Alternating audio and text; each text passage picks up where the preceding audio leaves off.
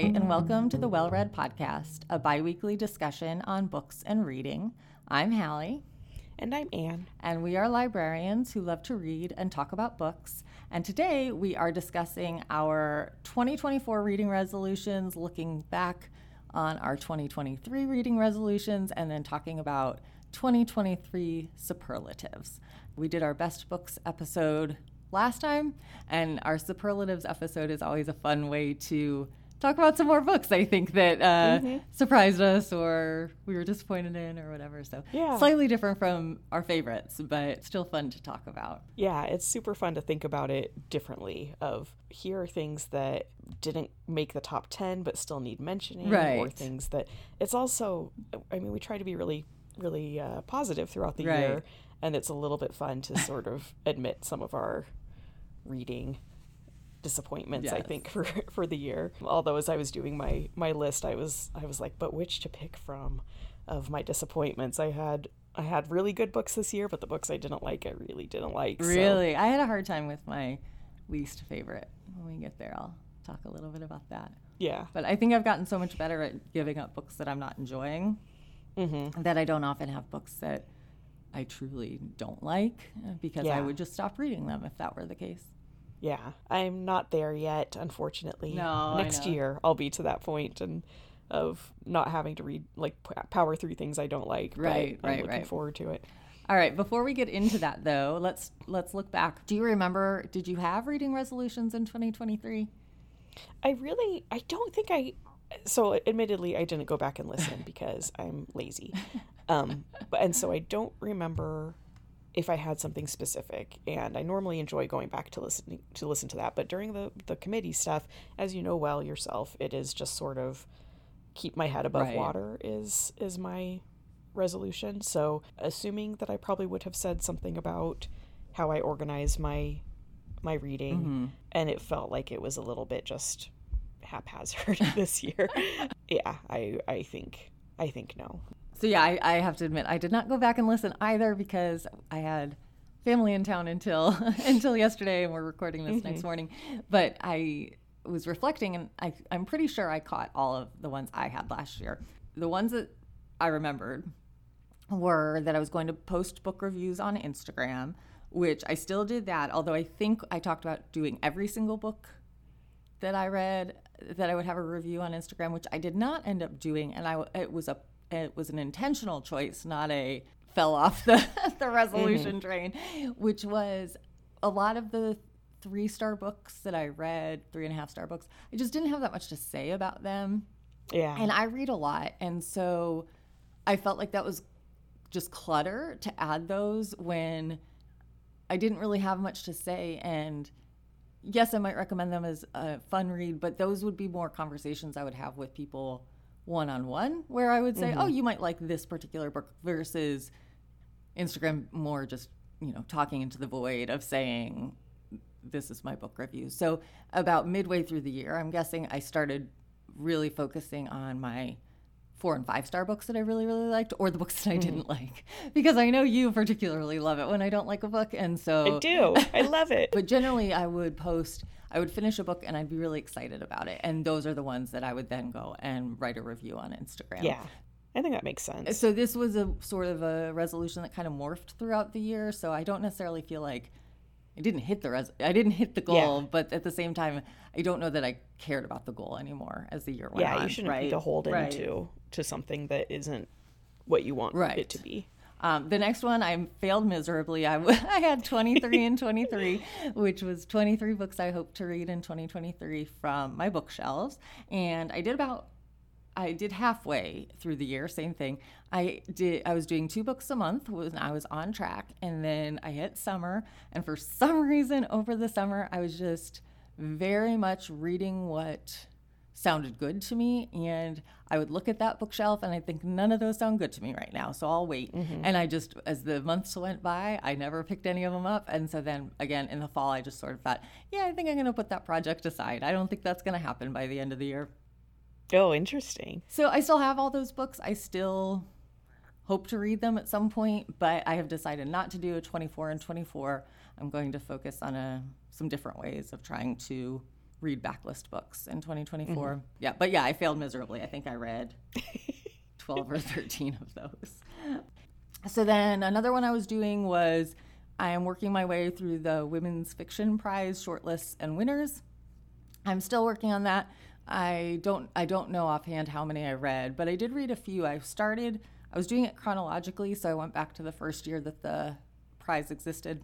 I was having to get them through interlibrary loan a lot of the oh, time. Wow. Yeah, because they're just my library tends to not keep older books. They yeah. buy a lot of the newer books. So so it was very dependent on when they were arriving. So then I started kind of hopscotching around the years and like my book club picked one of the books from a more recent year just coincidentally so i read that so i'm mm-hmm. working my way through this there are a lot of books that i have to get my way make my way through but this still is an ongoing project that i will carry over into this year and probably future years but i kind of liked doing it chronologically because you can see in that in my theory there was if i started back at the beginning of the award you could see the evolution of what topics were covered and what people or thinking about or talking about yeah. how, how, writing had changed. Um, yeah. So I still kind of want to do that, but it's just it's so much is dependent on for those earlier years because I think the first year was 1996 or 97, and so my library just doesn't have a lot of those books anymore. Mm-hmm. My last one, I did pretty well on this one, which was alternating reading books I own with library books to try to get through some of the books that I own. And I consider that to be both physical books that are on my shelf shelves, but also books on my Kindle that I have as an advanced reader's copy. So I did I did mm-hmm. a good job with that, and I read. I've talked about this. I know I read mostly on my Kindle at night before bed, so that was a good way too. Of I always have something going that's been on my Kindle as an ARC. So it might not be an ARC in the sense that it's still to be published, but it is on my Kindle as something that right. I that I right, own. Right. So I did pretty well with that. I think I'm going to continue doing that. There was a portion of the year where I was alternating library book, physical book I own, and ARC. Mm-hmm. Digital ARC, but I kind of stopped that because I always have that Kindle book going. So then that didn't work. I don't know. I just figured I didn't really need to make that effort to insert the digital ARC because I always had one going. But I'm going to mm-hmm. try to continue that so I can work my way through uh, my physical shelves. And that's it, I think. I don't remember any other ones. If I did say other ones, I certainly didn't stick with them because I don't remember. I, I, didn't. I didn't continue doing that. What about 2024? Do you have any goals? So my biggest, the thing I, I have noticed over the past three years of of this committee, and I'm I'm going into my last year, um, and so I really want to stick it like stick the landing this yes. year is is my plan. Um, my one of the things I've noticed is that I tend to really jump in until like a month into the into the committee. And so um so like that first month I'll sort of be like, well, we're just not really like we haven't received any books yet. Right. I'm, yeah, like I'm it's still not, free time.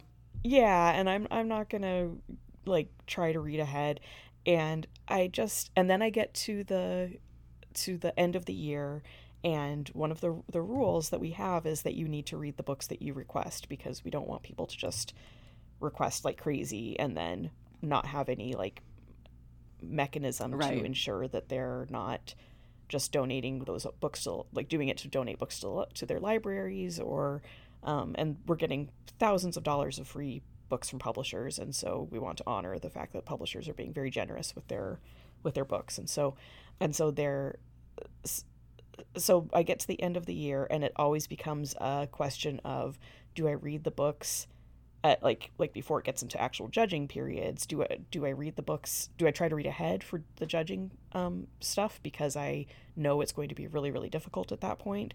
Or do I read the books that I requested because have to read them? Right. And it always feels like this very fraught I'm super stressed out just to get books read that I know I'm not going to nominate because I already have nominations and but they have to get looked at right. like it, like that's part of the agreement. And so and so I don't like being in that position.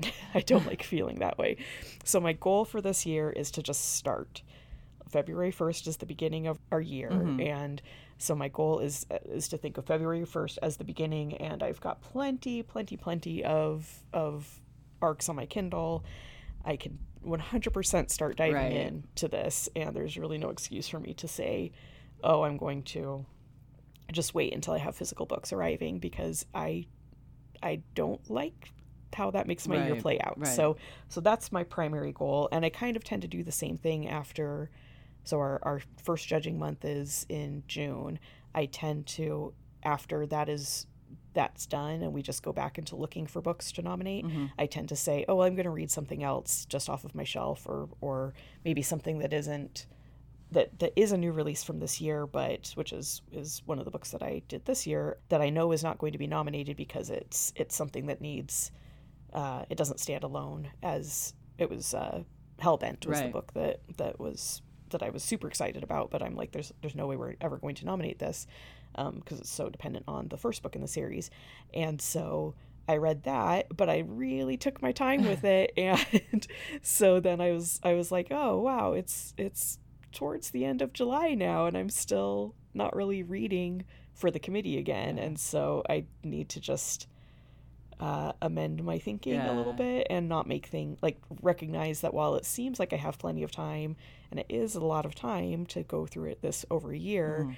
It still is making my life harder mm-hmm. when it comes down to those those final months versus the people that I know that are like, I've finished this yeah. all my books before and now I'm just reading for fun until it's time for discussions. That's that's never been my experience. Yeah. So and I will say a bit of unsolicited commentary, which yeah. is my experience and then the outgoing chair's experience this year, I know, is you are so eager to be done by the time you are getting mm-hmm. close to the final discussions that the best thing you can do for yourself is be done with the reading and not have to mm-hmm. cram in a bunch right before discussions. You're just mentally right. to the point where you are so ready to be. Yeah, yeah, yeah. You're just starting to think about all the books you want to read that aren't committee reading, and so it really is a gift to yourself to be able to to get to some point, whatever that negligible point is, and say, "Oh, I don't. I'm done. I, I'm. Yeah. I've completed my reading. Now I can just focus on the discussions and the voting and the final list. But I'm getting to start reading to read what I want to read. Yeah. Um, well, experience. and especially because because of the as the chair, I'll have I'll have things I can't read up to, until the night before discussions right. in ways that I've been able to do before because I have stuff I have to get ready right. for discussions, and so so I have to be very aware of like you need to sort of set an arbitrary right. due date for yourself. To have these books read. Any others? No, no, that's, that's a good one. I think that's a good one. All right, so I have a few. My main one is just to enjoy reading as much as I can. just read the stuff that feels like I'm loving reading. Re- you know, spend my time reading books I really love and not the books that are just okay to me. That's sort of an overall goal that I have. And then I do have a few more specific ones. One is I have two books that I want to make sure I read this year. One is The Covenant of Water by Abraham Verghese, which he is an author that I loved his previous work that I read. I pre ordered this book, The Covenant of Water, and it arrived, and it was so big and it was so intimidating, so I never got around to it. Um, but I definitely want to prioritize reading that. And then also, I am reading Lonesome Dove with uh, oh, From the Front, which I read when I was in high school and really yeah, loved. Yeah. Um, and they are reading it in From the Front Porch podcast, which I've talked about before. They have a Patreon where they conquer a classic is what what's it, what it's called and they pick a book and read it throughout the year so you have in January, I think we read chapters one through seven, and then another, you know, seven, eight chapters the next month, and so it takes you through October. So I'm going to try to read along with that. I I've, I do not think I've ever read that way before.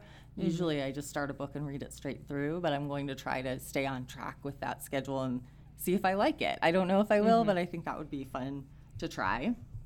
And then I have two areas that I would like to read more of these types of books.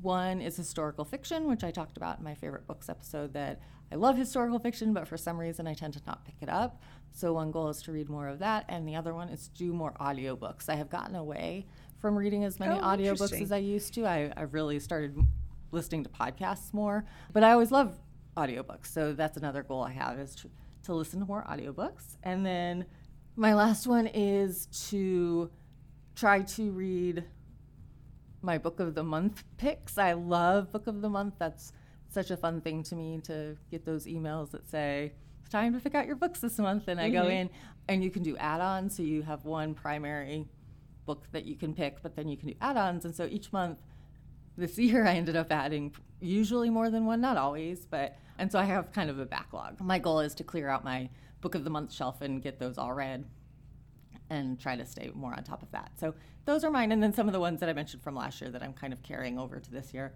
But really, I, I don't like to put tons of restrictions on my reading because I want it mm-hmm. to be fun. I want it to yeah. be enjoyable. And so these are these are ones that I think will enhance my reading life, but not make it feel like homework. Yeah, I think that sounds that those sound great. Okay, good. All right, let's get into our superlatives. I love this. The first cat. So if you've not listened to our superlatives or any, I know other podcasts do this too. This is our categories of books that were notable in some way. And we will talk about why they were notable for that category. So, our first category is most timely book. What was your most timely book you read?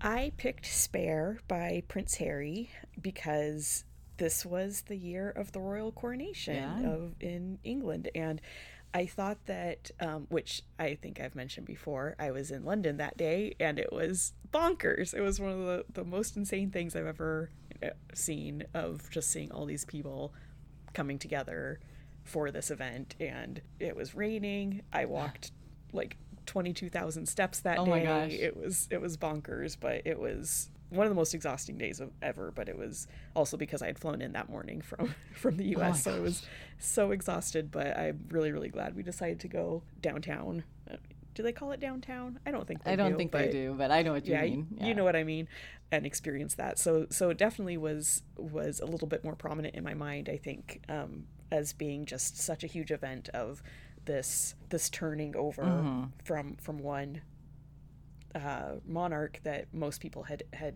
only experienced that one to a new one. Mm-hmm. Um, and and Spare I think sits in such an interesting place because I as I was watching this and loving it, I still kept thinking, but what's it all for? Right.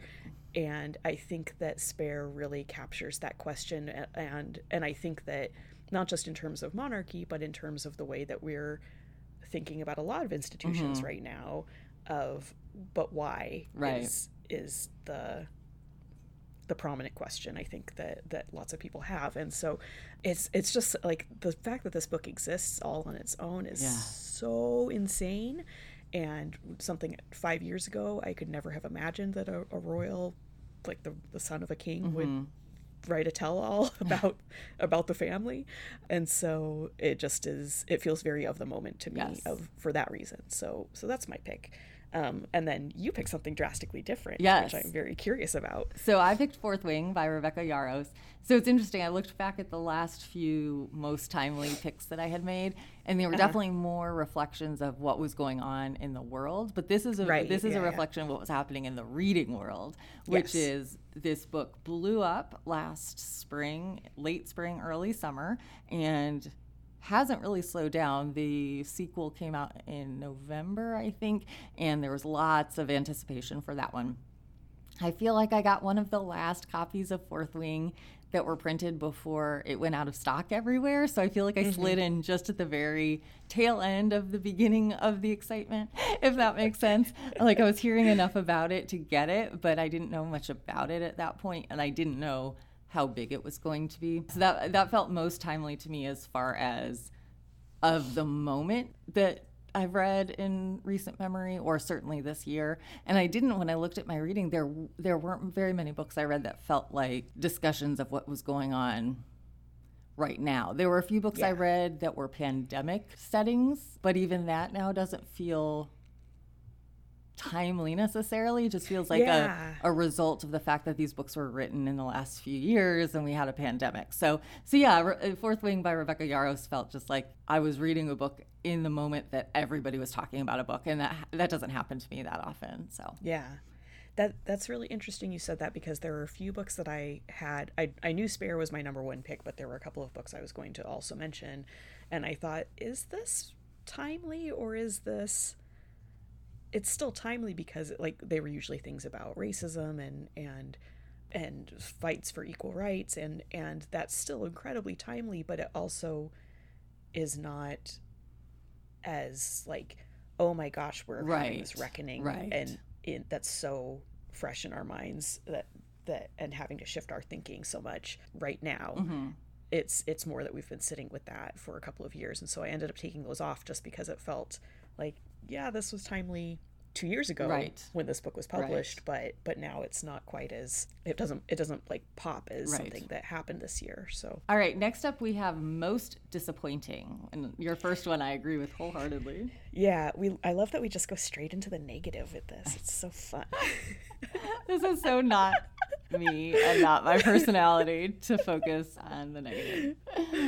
My first pick was The Cloisters by Katy Hays. I was so excited for this book. I think I even said when we did our preview episode that it was my most anticipated book of that season because it just it sounded so perfect for me. I love mm-hmm. dark academia. I love New York stuff. Um, had this this a little bit of a uh, fantasy sort of tinge to to this. There, it's dealing with tarot and the history of tarot, and it just sounded all mysterious, and it just was so slow and so interested in thinking about the the characters like self reflections on on her place in the world and her future and and then it tried to throw in sort of a uh, thriller twist at the end and it just it it did not work at all for me and despite having such a gorgeous cover it did not work. Um, and then my second pick was under lock and skeleton key by gigi uh, pandian and this is one where it's a puzzle mystery it's a cozy mystery and it's it's supposed to be a family who create secret staircases and and sort of secret passages. They they have a architecture business and that's the type of house that they design and then all the things that can happen that come along with having secret passages in someone's house. And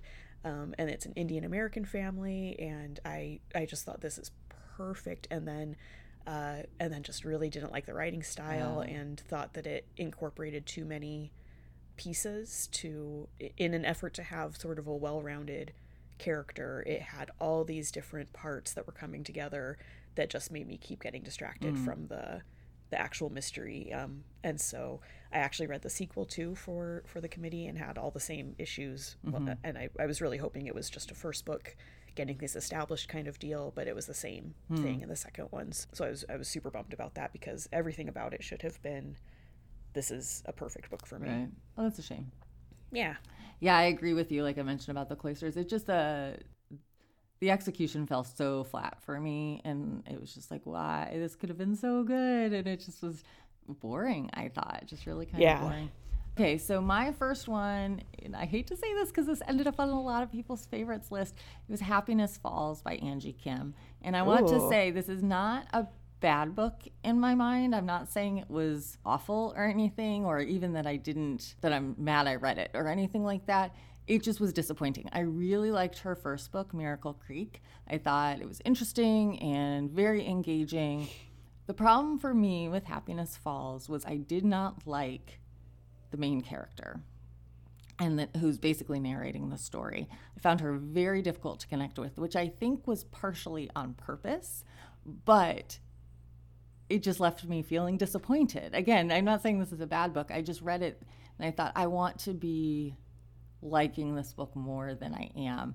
The other thing is I felt like it very much felt as though the author had done a lot of research on some medical medical issues and sort of treatment or, or various things and just stuffed those in in ways that didn't feel organic to the story felt very much to me mm-hmm. like hey look at all this research i did i know what i'm talking about when i talk about these aspects of this character if mm, that makes yeah. sense sort of like when you read historical fiction and you feel like Yeah, yeah. facts are just stuffed in that's how i felt about it so it just it didn't feel like a cohesive good reading experience to me. So that was a disappointing reading experience. It won't keep me from reading her next book because I think she does do interesting things with sort of medical conditions and like a mystery thriller element to the story. So I'll keep reading her. I'll give her probably another book before I would decide one way or the other of whether she's an author for me or not. But this just felt disappointing.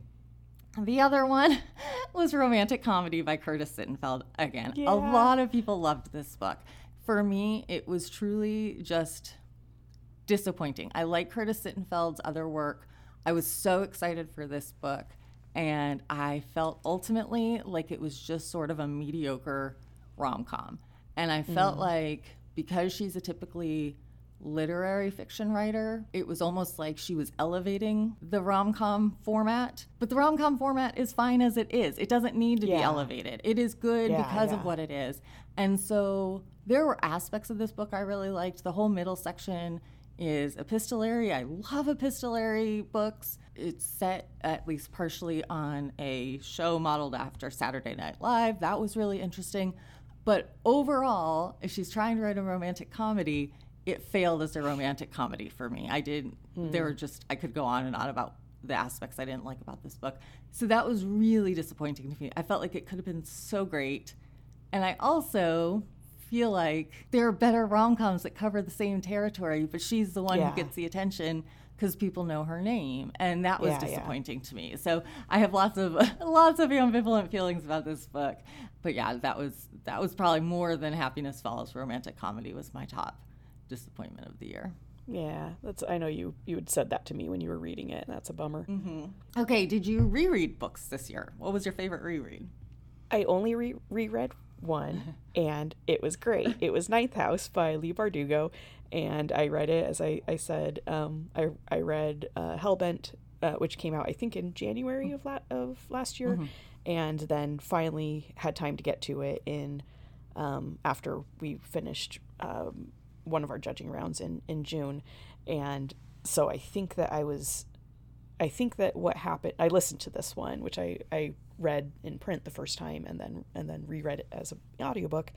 Um, and I th- so I think that I was trying to make sure that I got it in. And and so I was reading print books and then listening to this.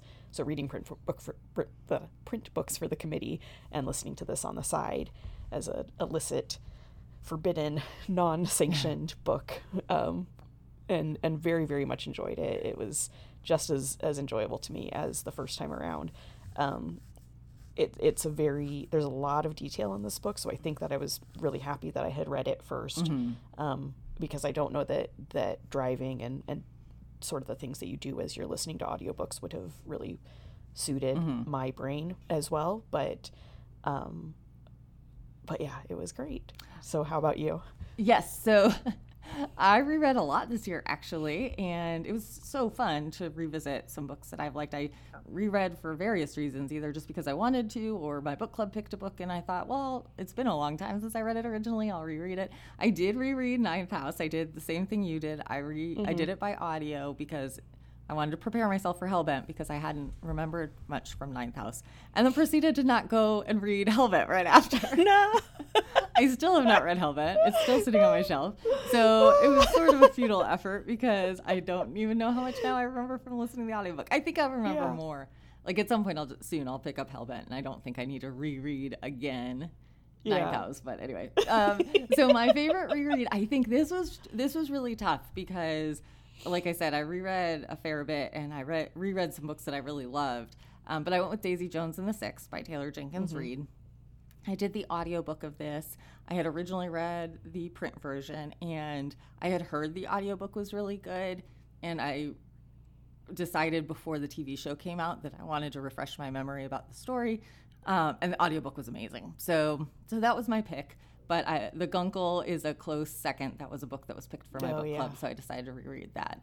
Um, but yeah, if you haven't read Daisy Jones and the Six, and are curious, I would highly recommend the audiobook. It's a full cast narration, so and it's a oral history, so it just lends itself really well to to listening to people tell the story. I had that on my list this year too because I wanted to watch the show Yeah. and then got to neither of them. so maybe maybe I'll do that uh, in the next couple of weeks. Yeah, that'd be good. All right, what was your biggest surprise of the year?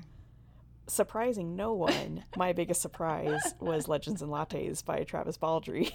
and so I, I've already talked about this book a ton. I don't need to say anything else about it other than I feel like in the last few months I have defend I've had to like as I've talked about it I've found that I've been defending my love for it in ways that I'm not totally comfortable with by by saying like well part of the reason I loved it was because I was in the the middle of reading all this committee stuff and so it really just jumped out and and was such a breath of fresh air which those are true but I don't think that I need to then I think that downplays how much I think it's a good book Right. and and that isn't fair to the book where I, I and I've done that I was talking to a coworker who's a big fantasy uh, reader who didn't like it, and I found myself doing that. And I thought, no, this like my reading experience is my reading experience. Right. I don't I don't need to say, well, I know it's I, it's probably not good, but no, I thought it was great. I thought it was super fun, and so that's. But I I 100% did not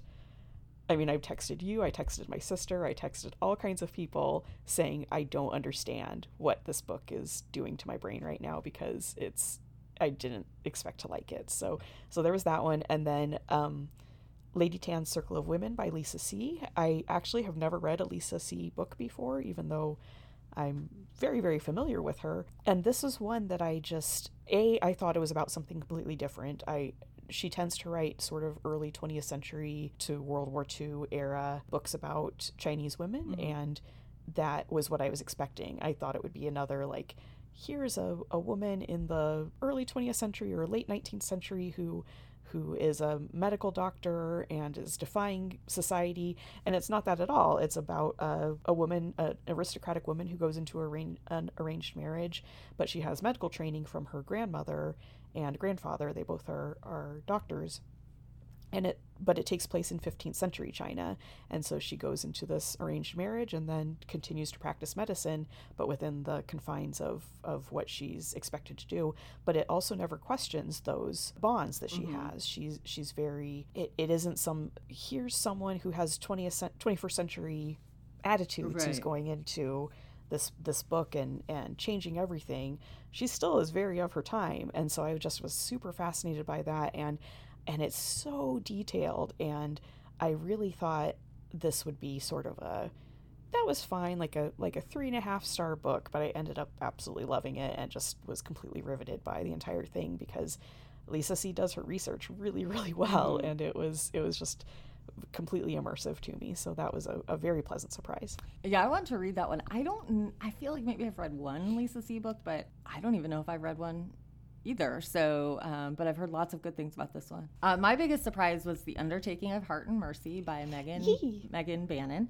and this one this I know is a great book. Yes, and I know it, it was a reading list pick last year, right? Mm-hmm. But yeah. to me, I was just at a bookstore one day, wandering around my local indie bookstore, and they have a shelf where all of their book clubs that meet regularly where they highlight what their pick is for that month.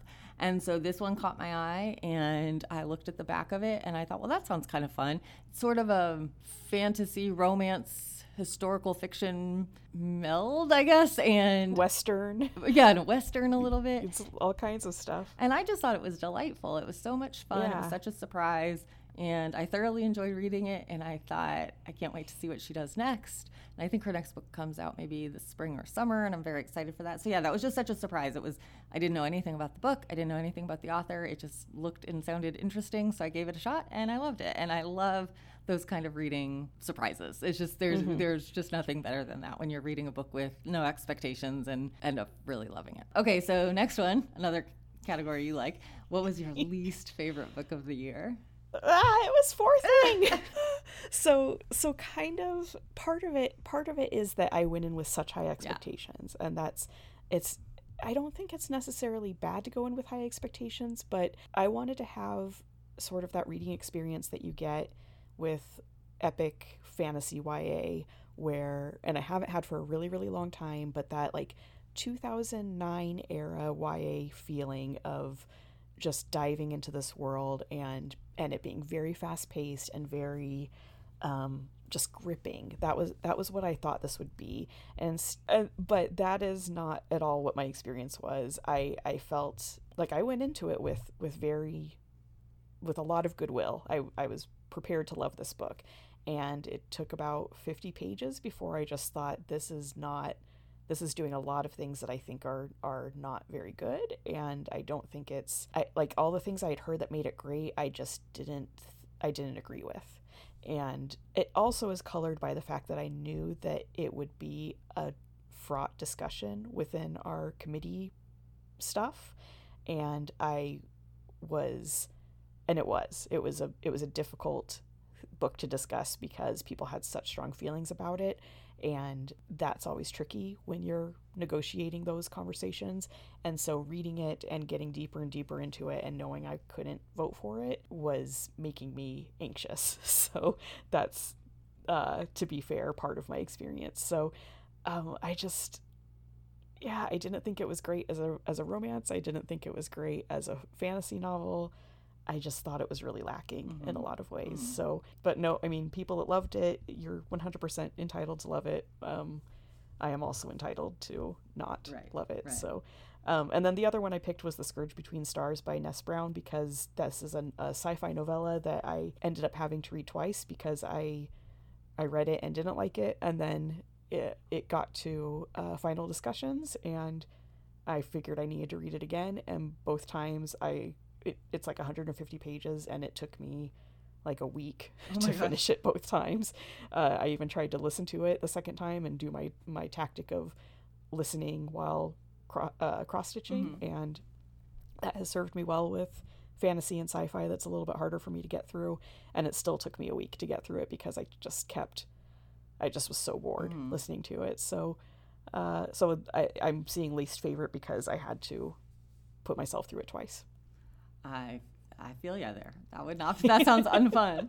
My least favorite, and I, I hate to say this because it's a memoir, and so I always feel bad because this is somebody's story.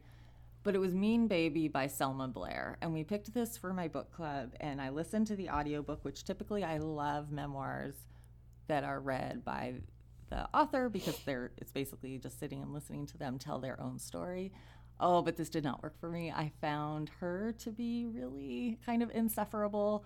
And there were parts of the story where it was clearly an emotional time that she was reflecting on. And it sounded like she was forcing herself to cry as she would oh. read it. Oh. And so I it just felt all kind of manufactured and I wanted to like it because she has a chronic illness and I thought it would be an interesting look at what it's like to to be famous and I just didn't like it. I didn't I walked away not really having a very good opinion of her as a person. Uh, she oh, does oh some very interesting kind of strange things that are really off-putting and laughs them off and I don't know. I just did not I did not like it. So that was Mean Baby by Selma Blair. It's hard to read to read memoirs and not judge people mm-hmm. for their choices. Agreed. Yeah. So we just talked about your expectations for Fourth Wing what was a book that did live up to the hype for you?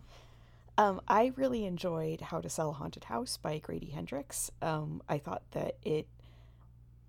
I, I know his style, and I know that I'm pretty primed to like his books. Mm-hmm. But this one, I thought, particularly because it's dealing with um, how to deal with possessions after someone has died, is something that I, I think about a lot in am still dealing with with with my mom and i loved the way that this this handled that but in a horror way because a lot of it is horror mm-hmm. as right, yeah. trying to to grapple with all these emotions mm-hmm. and sort of the crushing uh, weight of of how much there is to get through and and this was one that i i thought could have gone really poorly mm-hmm. and and really ended up doing a great job and and i had heard about it a lot before i read it and and was excited to get to it and it and it held up and then my other pick was tomorrow and tomorrow oh. and tomorrow by gabrielle zevin um, this is one that that I have said many times how much I've I've hated some of her previous books, mm-hmm. and so I was a little nervous going into this mm-hmm. book, um, but was completely blown away about by how great it was. So, um, and I I knew that it was one you had already loved a lot, yeah. and I and I trust your opinion on things, and so I was it wasn't as though I thought this is going to this is inflated by popular popular opinion. Right. Like I, I knew that you had really solid reasons for for thinking it was great, and so I was happy that I had a similar experience to to that. Mm-hmm. Um, not not so much in a like, oh, this is a book for other people, but I didn't love it personally. Mm-hmm. I I lo- loved yeah. it personally Yay. too. So.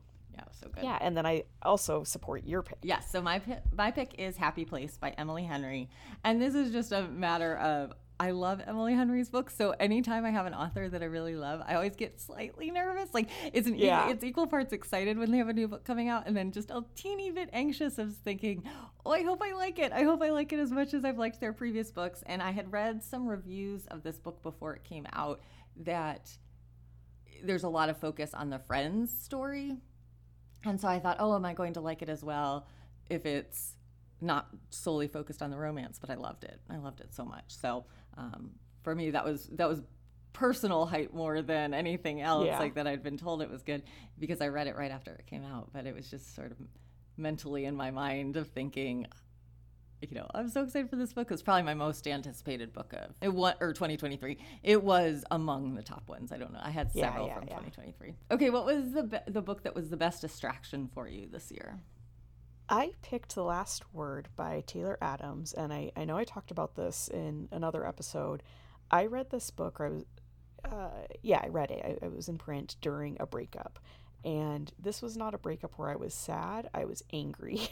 and so this book to me felt very it's it's not a soft book Mhm. in any way. There's there's a lot of dark stuff that happens in it, and it's just a very bleak book. Mhm. Um, pretty much the entire way. There's there's uh, it ends well, but there's a lot of bleakness Mhm. to it for what's going on in the current time, and also sort of the the character's back history. And Mhm. so and so it just fit my mood well for being just pretty mad Mhm. and but also has such a propulsive plot that it was like oh i can revel in this feeling and not be thinking about the thing that's that's making me mad because i was so wrapped up in in the story itself so i feel like last year my best distraction book was also uh might be misremembering that but basically when i'm going through breakups that those are those are the times that i i'm like oh this is very helpful Yes. so and then then yours is not a book Mine is an a- author. So I had read Katherine Center's books, several of them, over the last few years, and I always kind of liked them. I thought they were good, but I don't know that they stood out to me as anything special. And then I read two of her books this year. I read, oh shoot, I'm always blanking this name. I always want to say it's Walking Back to Happiness, and that is not the title of the book. But I read Hello Stranger, which was her new book, and I just thought it was so fun. So it was very predictable, but in a way that was just perfect, made me smile, and, and I don't know, I just loved it. And so I, I went through her backlist and started reading her books, and so I would. I got them from the library, and as whenever I needed something that was sort of like a surefire winner, like if I had something that I had a busy week at work or there was a lot I- for whatever reason and I just wanted a book that I knew I was going to be able to get absorbed in and just sit and read it and be block out the rest of the world I could count on Katherine Center. So I went back and I read all of her uh, I think I still I, we've talked about this uh, in another episode but I I think I have one of her backlist, and then I have an advanced reader's copy of her upcoming book that I'm sort of saving until I need it for some for an occasion like that. You know, where I just want to be kind of Yeah. transported. So, so yeah, not just a single book, but I, I'm going to put her in there. And I, I did want to just generally give her a shout out because I, she really was a great source of reading experiences for me in the past year. Mm-hmm. Okay, so did you have any reading slumps this year? Was there a book that helped shake you out of it? Yes, so there was a period where I was trying to mainline science fiction to find a nomination. I don't know if anyone knows this, but I don't like science fiction.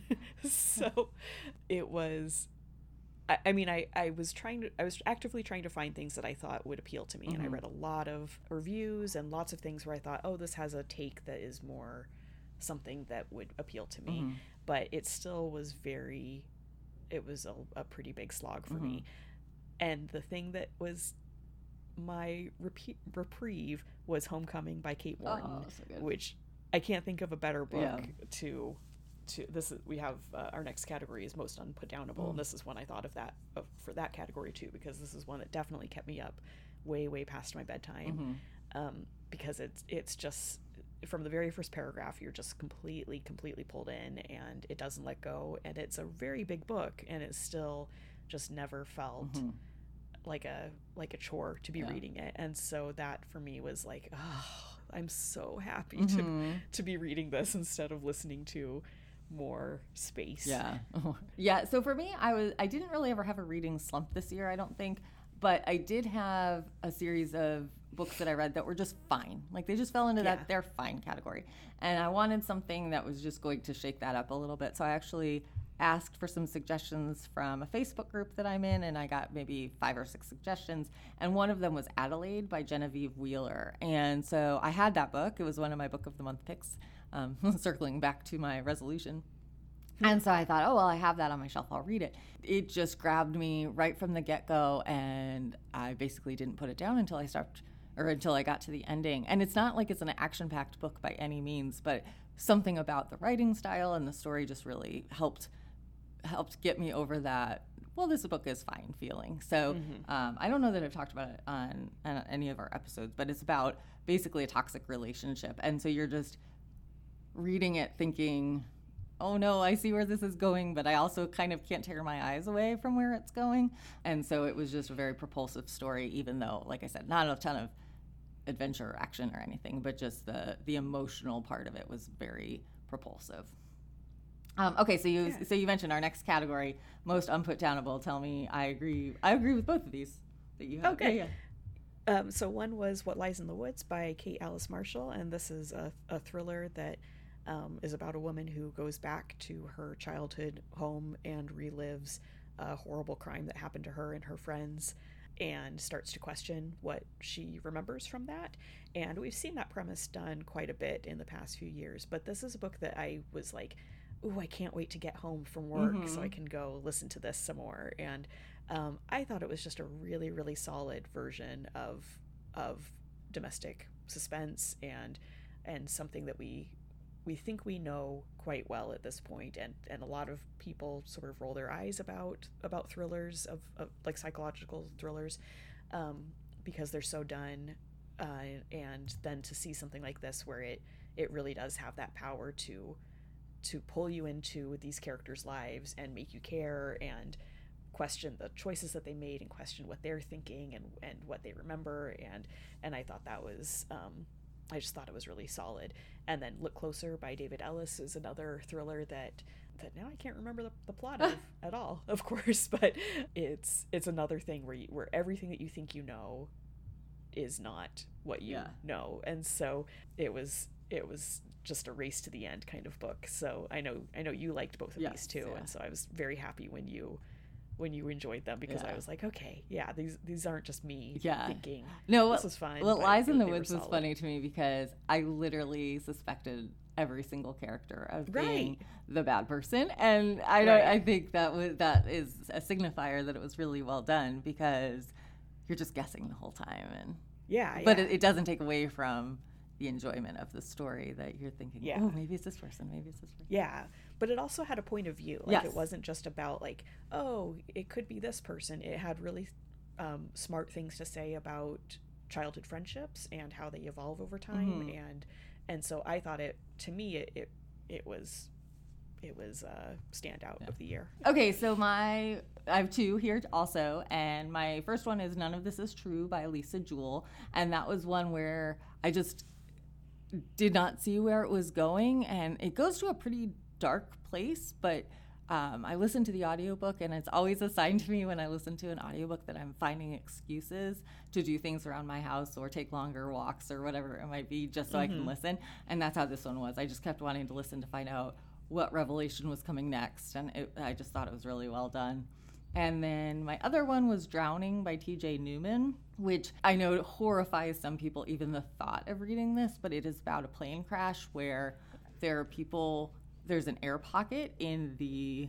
cabin of the airplane. Oh, and gosh. so as the air, as the plane crashes into water and oh. as it's sinking, there's this group of people that are trying to survive. At the same time, there are people trying to rescue them and it goes back and forth between the people inside the airplane and then the rescuers and it's probably completely improbable of how it all happens but you're reading it you're so absorbed in the story you don't even stop to think is this possible? You just read yeah. you know it's just so talk about unpajammable you it's definitely a one sit kind of read as you are just tearing through it to find out what's going to happen.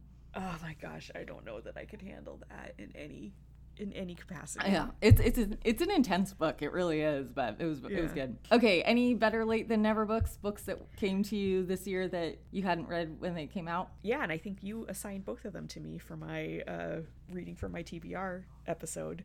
Um, so I picked Such a Fun Age by Kiley Reid and The Bear and the Nightingale by Katherine Arden, and these are both books that I've had sitting for ages on my shelf and had was very very eager to get to them both and still just kept not having the experience of of being able to prioritize them. So, um, yeah, and I, I loved both of them. I have to but give my obligatory Kiley Reid is the most beautiful woman I've ever seen in person uh, statement because I say it every single time.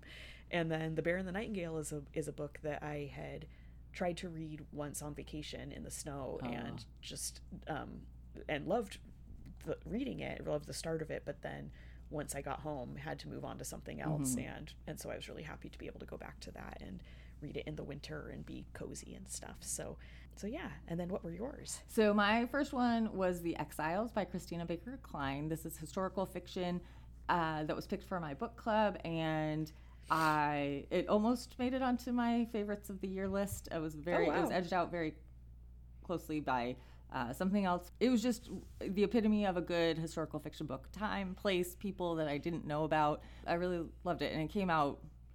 I don't know mid 2010 sometime, you know, like 2015, 2016, somewhere in there. And then the other one was another book club book, My Sister the Serial Killer by Oyinkan Braithwaite.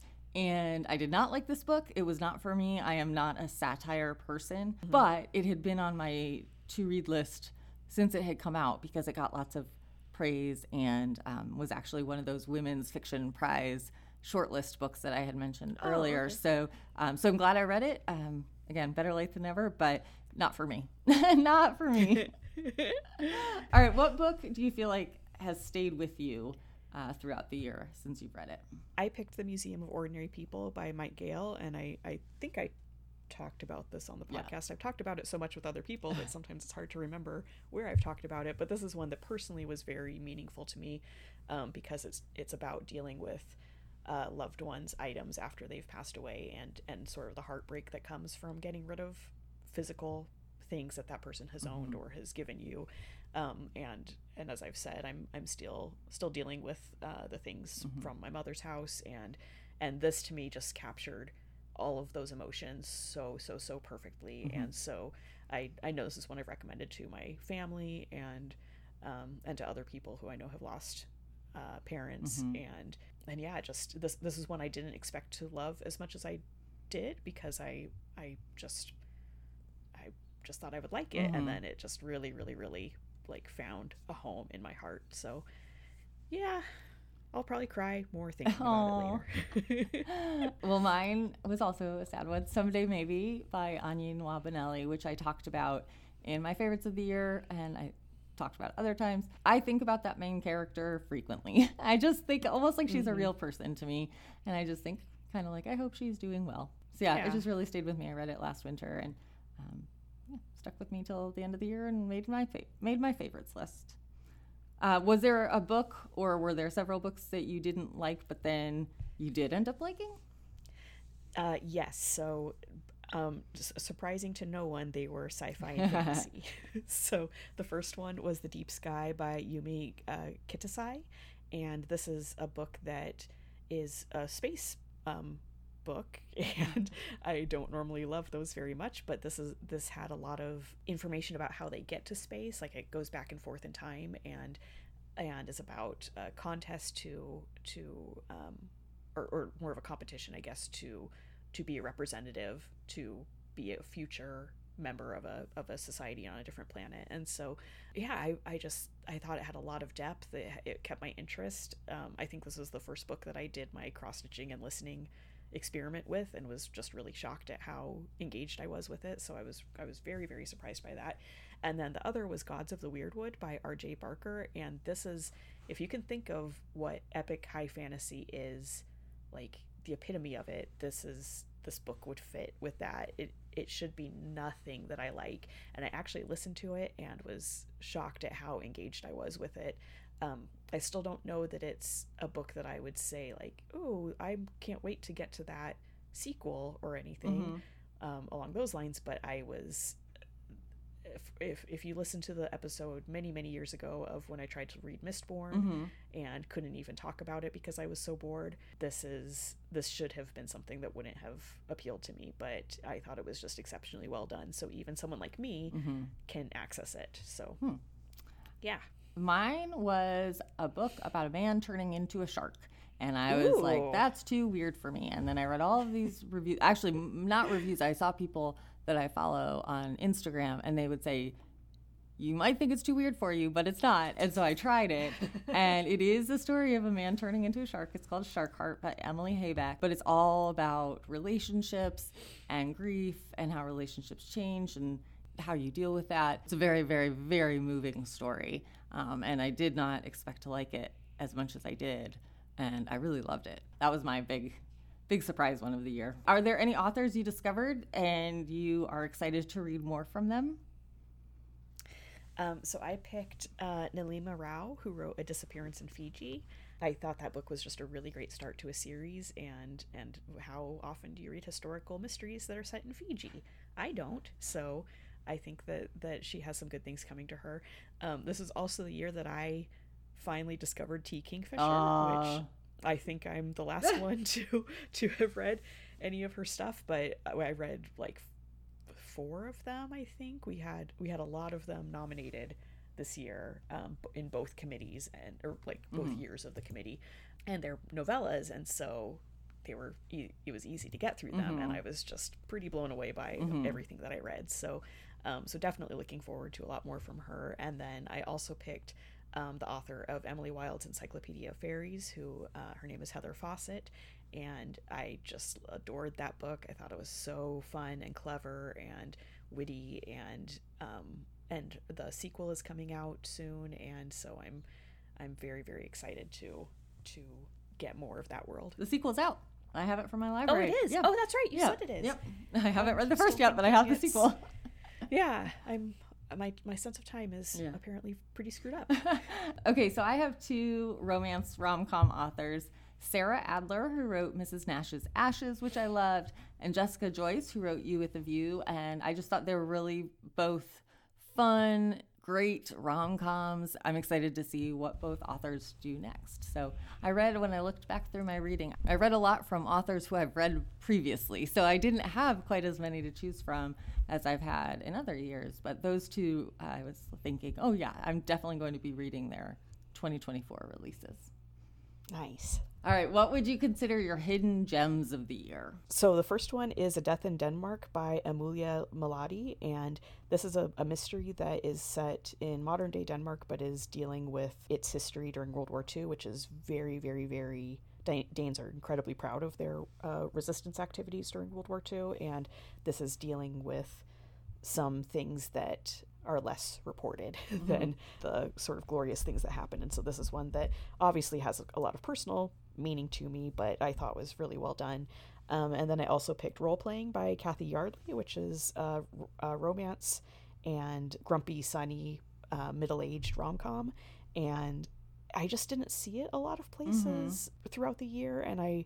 Uh, it actually ended up being the book that won our romance Yay. category, and I nominated, and I'm pretty stoked about it. And was was I thought just something that was different from what we see in rom coms a lot of the time. And then I also picked Better the Blood by Michael Bennett, which is a thriller that takes place in New Zealand and deals with uh, Maori lands and is a, a ritualistic serial killer who is taking revenge from wrongs in the past. And I didn't see that one a lot out there either. It, it may get more attention uh, that I just haven't seen, but that one our adrenaline category this year, and I just thought it was like to me that was there was no question that it was the best adrenaline book I'll have um, to read that I read this year. So yeah, and it, it's kind of police procedural. Like we had some debate about whether it was a mystery or adrenaline. Um, but you find out in the middle who is doing the crime, so there's not really a reveal in that way.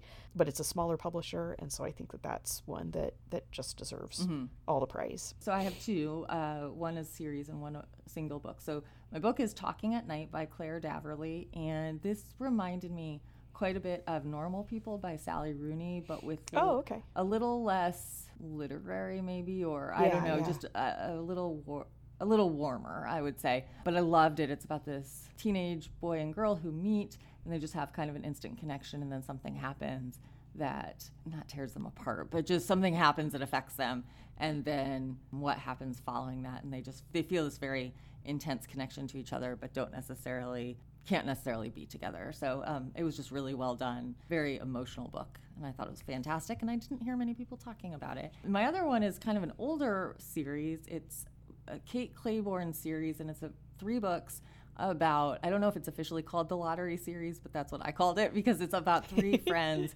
who win the lottery, but it's not it's not enormous amounts of money, but it's enough for them to make certain decisions about their lives that because I have the, this extra money, I should say. These are really well done romances. Kate Clayborn is an excellent romance author that I don't think is as well known. I think if you like Emily Henry, you'd like Kate Clayborn. She writes really good character driven romances. So those were my mm-hmm. two. In the lottery series, I don't know if it can be considered a hidden gem of the year. It didn't come out this year, but I discovered it this year, so so I included yeah. it there. But yeah, those are. We don't have any rules on this. No, I know, so. or so it's like whatever fits. Um, so yeah, those were mine. Talked about audiobooks throughout this, but did you have a best audiobook experience that you want to share, or something where you feel like the book was improved because you listened to it as an audio? Yeah, so so both of the books I picked are things that are are that would the, the cultural elements of it became alive because of the audio experience. So I picked Kala by Colin Walsh, which is uh yeah, I know you liked this one too. Um and it's a mystery slash thriller. I didn't know where to put it, mm-hmm. but it's it's uh, set in Ireland in in a small town and it's or a smaller city mm-hmm. and it's it's just one of those books that you would read it and it would be good, but hearing the different accents and the different types of accents that are used for different characters, mm-hmm. I thought really made it obvious who these people were mm-hmm. um, as far as class went and, and everything. So so that was great. And then Warrior Girl Unearthed by Angeline Boulley was the the sort of sequel to Firekeeper's Daughter, and there's just like hearing these names of locations and people and and concepts and, and cultural elements pronounced in the language mm-hmm. is so it just it made it come alive mm-hmm. to me so there it's it's the Ojibwe t- tribe and it's just these are these are words that I have zero familiarity with and so I know reading them in print would have just sort of made my eyes go over them mm-hmm. it wouldn't have really registered and so I really really think her books are are elevated by uh, by being listened to. Yeah, I read her first one, and I feel like maybe audio would be the way to go in the second one for me. Mine was The Woman in Me by Britney Spears, Ooh. narrated by Michelle Williams. It's a fantastic audiobook, and Michelle Williams basically becomes Britney Spears, but it doesn't doesn't sound like she's imitating Britney Spears. You just believe that she's Britney Spears. Wow. Yeah, it's a really good audiobook. It's pretty short too. It's only like five and a half hours, so you can get through it pretty quickly. Very sad book. I mean, I think if you paid attention this year at all to any reviews of this book, you know it's it's a little bit it's a little bit terrible. Um, what yeah what uh, Britney Spears has gone through and what we as a society did to a 16 year old girl when she was becoming famous. But it's an excellent audiobook. Highly recommend. Okay, I know you love this category so much, as do I. what was your favorite non book media property of the year? I actually took notes this year oh, wow. as I was experiencing things because I'm like, I don't remember these at the end. So my number one is uh, "Planet of the Bass" by DJ Crazy Times, which I don't know if you know this I don't song. know this. It was it was an internet meme that is a song and music video based th- that's done in the style of like mid 90s euro trash music and it's so funny to me and I, I told people that i feel like the entire time the entire reason i was meant to be an exchange student in 1997 was to prepare me to know how perfectly done this this song and video were because it, it nails like it brought back such nostalgia and it's just this american comedian like he's in his 20s and he created this song and video and i just I just have to read the words and I have it in my head for days because it's it's such an infectious song. So I will definitely link to that. Um, and then, of course, I had to mention the Eras Tour movie because I saw it multiple times, and who knew that I would sort of have this movie break my brain a little bit, um, as not really thinking of myself as a Brit- as, as a Britney Spears, as a Taylor Swift fan. Um, and this was sort of the year that I embraced feeling like, yeah, I'm a fan, and, and that's that's who I that's fine. Um, the movie is just so epic and I love I love those feelings. I love event kinds of kinds of experiences. And so um, so I really enjoyed experiencing that with with all these other people around the world and sort of seeing how people engaged with the movie in in person it just made it very very fun but then then she started dating travis Kelce, and now i think i'm not into her anymore because i just find him so deeply boring and unattractive that that now i'm like okay well that's done for me Oh my gosh. So, probably not probably not but i do i do think that i was a little like oh um, of course, I have to mention Barbie um, along with everyone else. And then I also, um, I don't know if this counts because it's not something that came out this year, sure. but I had, I saw two 1940s holiday movies this year. Like, it was so stressful for me around Christmas, but I made it an effort to go to the art theater here that does a holiday movie series and they showed the shop around the corner and remember the night which i'd heard of one and not the other but they're both i think were were released in 1940 and they're just they were just so charming and so like quaint and christmassy and and very very very much put me in the holiday spirit when i had not really been um, just by virtue of being so stressed out from committee reading so um, yeah, so that was that was a great discovery. And then I just have to give a shout out to Bob's Burgers because I finally started watching it this year um, as part of the the relationship that had the breakup that needed distracting from. That was one good thing that came from the, the relationship was I became a Bob's Burgers fan. I've never seen that show. Okay, well, I didn't put it on my list, but hearing you talk, I was like, well, of course, seeing Taylor Swift in person was the highlight Yeah, of my of non-book entertainment, And then, I, and the movie too, but seeing her in person.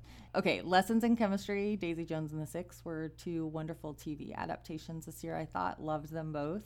The Bear season two was amazing. We just discovered the Great Canadian Bake Off not too long ago and have Ooh. been mainlining episodes. Uh, I think we're on season four or five now. We've just been going through them. And then two podcasts I wanted to give a shout out that I discovered this year. Also, not new this year, just I discovered them. One doesn't even make new episodes anymore, but it's First Draft with Sarah Enni. She is an author herself, but she interviews other authors. And there's a whole back catalog that I went through and listened in mostly just to authors that I knew, uh, lots of YA authors too. She asked them interesting questions about how they get started and their writing process. And I don't know, it was just very, very informative but entertaining podcast about books and writing, and I found it fascinating. And then the other one is a Sentimental Garbage podcast, which I discovered sort of towards the end of the year, and it's another author as the host, Caroline O'Donoghue, who wrote The Rachel Incident, which I loved.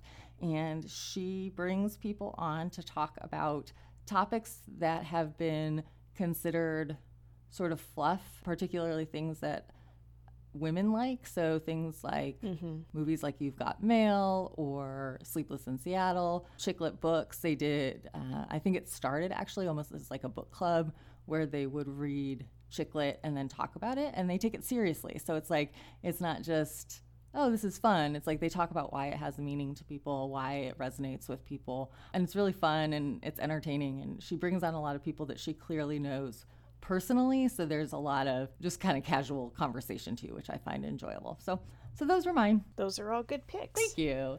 And then I feel like I know your answer for this one, but what book did you recommend the most this year? So I actually, so formally, the book I recommended the most was Last to Leave the Room by Caitlin Starling. That was the book that I think I had the most to say about how interesting it is and how weird it is, and had the most um, discussion points to give to people. But informally, it was Legends and Lattes. Yes, obviously. And mine was Tom Lake by Ann Patchett. Uh, no surprise there either. I loved that book, talked about it a lot. All right, well, that's it for our superlatives. We will be right back with what we're reading this week.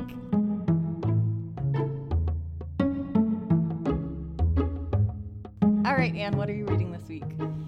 I am listening to Stateless by Elizabeth Wein, and we haven't talked about Elizabeth Wein in a really, really long time. Um, but she is a book, or she's an author that we both have enjoyed very much in the past because she write she wrote uh, Code Name Verity, and much like uh, all of her other books, it is set in World War II era Europe and is about flying in airplanes and young women flying. And so I sort of like that she knows her lane and she does interesting things with it and tries different things within th- that interest but she but you know you know elizabeth wein book when you mm-hmm. when you come across one so this one is actually a murder mystery which I personally love to see in this this setting. So set before the war in 1937, and it's about a young woman named Stella North who has been chosen to represent the UK in an air race for young people across Europe. And so each country has sent a different um, person, and it's supposed to be this this um, like peace building activity, um, kind of like in an, in an Olympics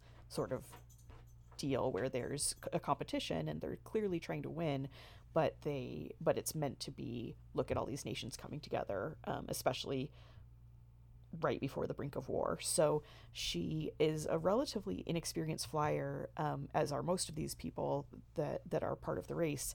They've only all of them, for the most part, have been flying for uh, a couple of years at most, except for one young man who is an, representing France, but he is was raised in both Germany and Spain, but trained in the United States.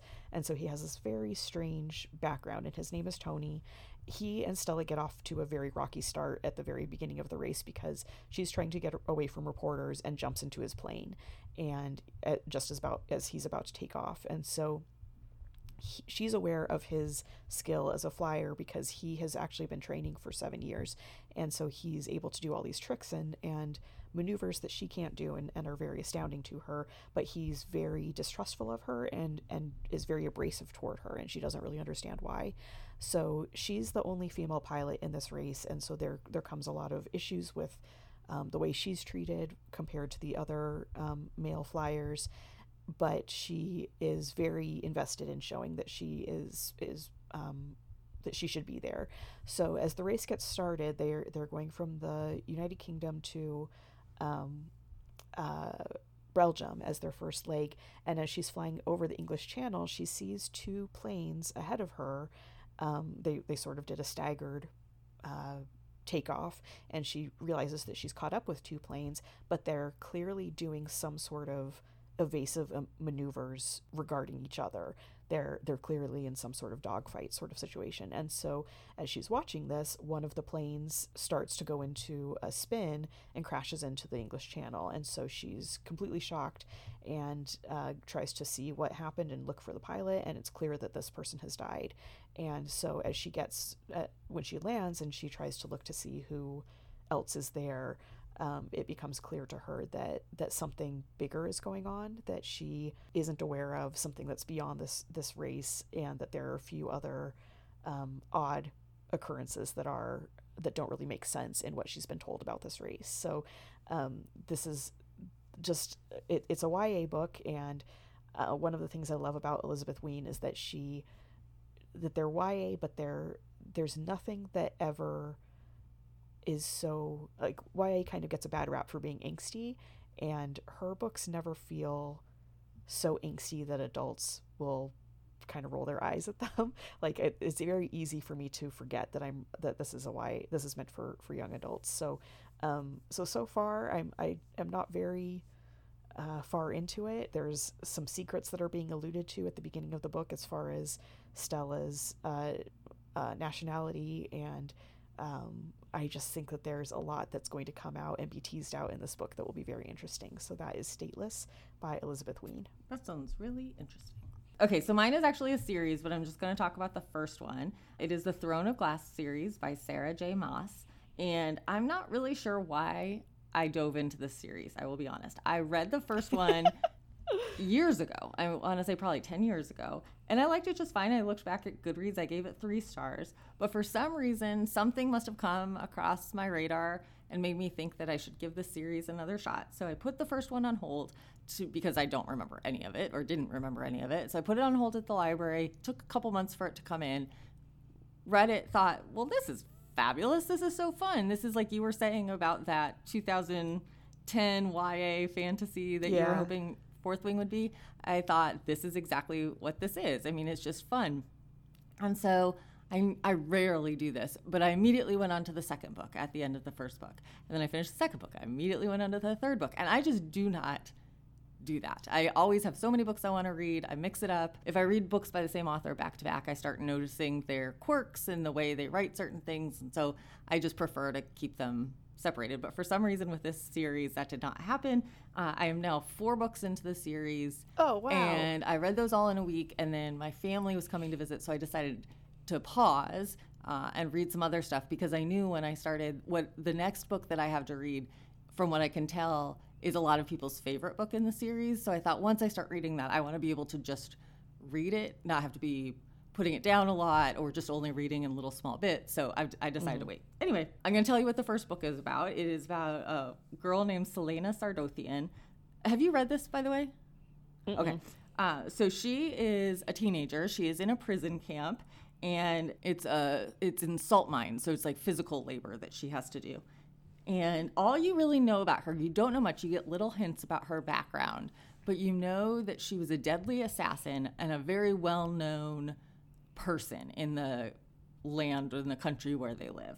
Um, and that her parents are dead, and that she was raised by a well known assassin to be incredibly skilled. And so that's kind of all you know about her. And then one day, the prince and the captain of the King's Guard show up at the prison camp and say to her, We have an opportunity for you to get out of this prison camp. And if you agree to come and compete against 23 other people to be the king's champion, which would basically be like the king's enforcer, like for whatever he needs enforced, then we will reduce your sentence and you'll serve out the rest of that time in the king's court as his enforcer versus in this prison camp. So she's sort of like, well, that's, there is no choice, right? Like, I, I have to do this. She thinks I have to do this if I have any chance of ha- being free ever again. And so she goes along. And then the book follows what happens during this competition where she has to compete against these other people. But then the series takes off and it becomes so that's a pretty simple premise and actually kind of yeah. common in YA fantasy, some sort of competition, sort of like the Hunger Games, right? You're competing against other mm-hmm. people. But then each book after that gets more complex. More characters are introduced. You learn more about the characters you meet in the first book as the series goes on, and the relationships kind of evolve and change. And um, I don't know. I'm four books in. I'm knee deep. I'm loving it. It's so, there's just something about it that's very addictive. Um, if you've heard of A Court of Thorn and Roses, this is the same author that wrote that series. I am enjoying it much more than A Court of Thorn and Roses. Oh, I think that A Court of Thorn and Roses, a lot of people have loved that series. Um, it's very steamy. And I think that's what a lot of people like about A Court of Thorn and Roses. Mm-hmm. This is not, at least so far, halfway through. And it definitely feels more YA in that sense, in that it's not there is romance, there's there are romance subplots to it, but that is not the focus. Whereas I feel like her other series that I've read, A Court of Thorn Roses, is. Um, so if that was not your cup of tea, I would definitely recommend trying Throne of Glass because it doesn't have that same sense of the spiciness, the the sexual yeah. sexually explicit parts. So I'm really excited. I think this afternoon I'm going to start the fourth book, fifth book. Wait, now I can't think where. I read four of them, and I think there are eight. So yeah, it would be the fifth. very excited. It's it, has been a long time since I've or a series has captured my attention in this way, which is just a fun experience. Like it's fun to yeah. think, oh, I have so many more books in this world that I get to enjoy. Yeah. Uh, so that is the Throne of Glass series by Sarah J. Maas.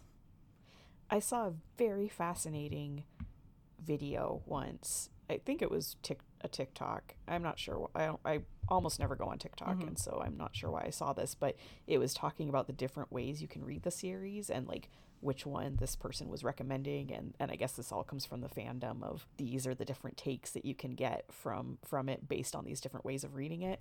It was so fascinating to me and it made me like I've wanted to read the mm. series, mm. but it definitely made me want to read it more because of the way that she was saying you'll get this from yeah. it if you do this book first, you'll get this if you do it this way and I thought that was- all right. Well, that was a long one. Uh, if you are still with us, we hope you enjoyed this. We would love to hear what your superlatives of 2023 were or what your reading resolutions are for 2024. Uh, you can reach us at wellreadpod at gmail.com or find us on Facebook or Instagram at wellreadpodcast. Please rate and review us on Apple Podcasts or your other podcast provider of choice. Our theme music is Kitten by Poddington Bear. We keep our show notes at wellreadpodcast.wordpress.com, where you can find a listing of every book Thank you all for listening. Happy reading and uh, belated Happy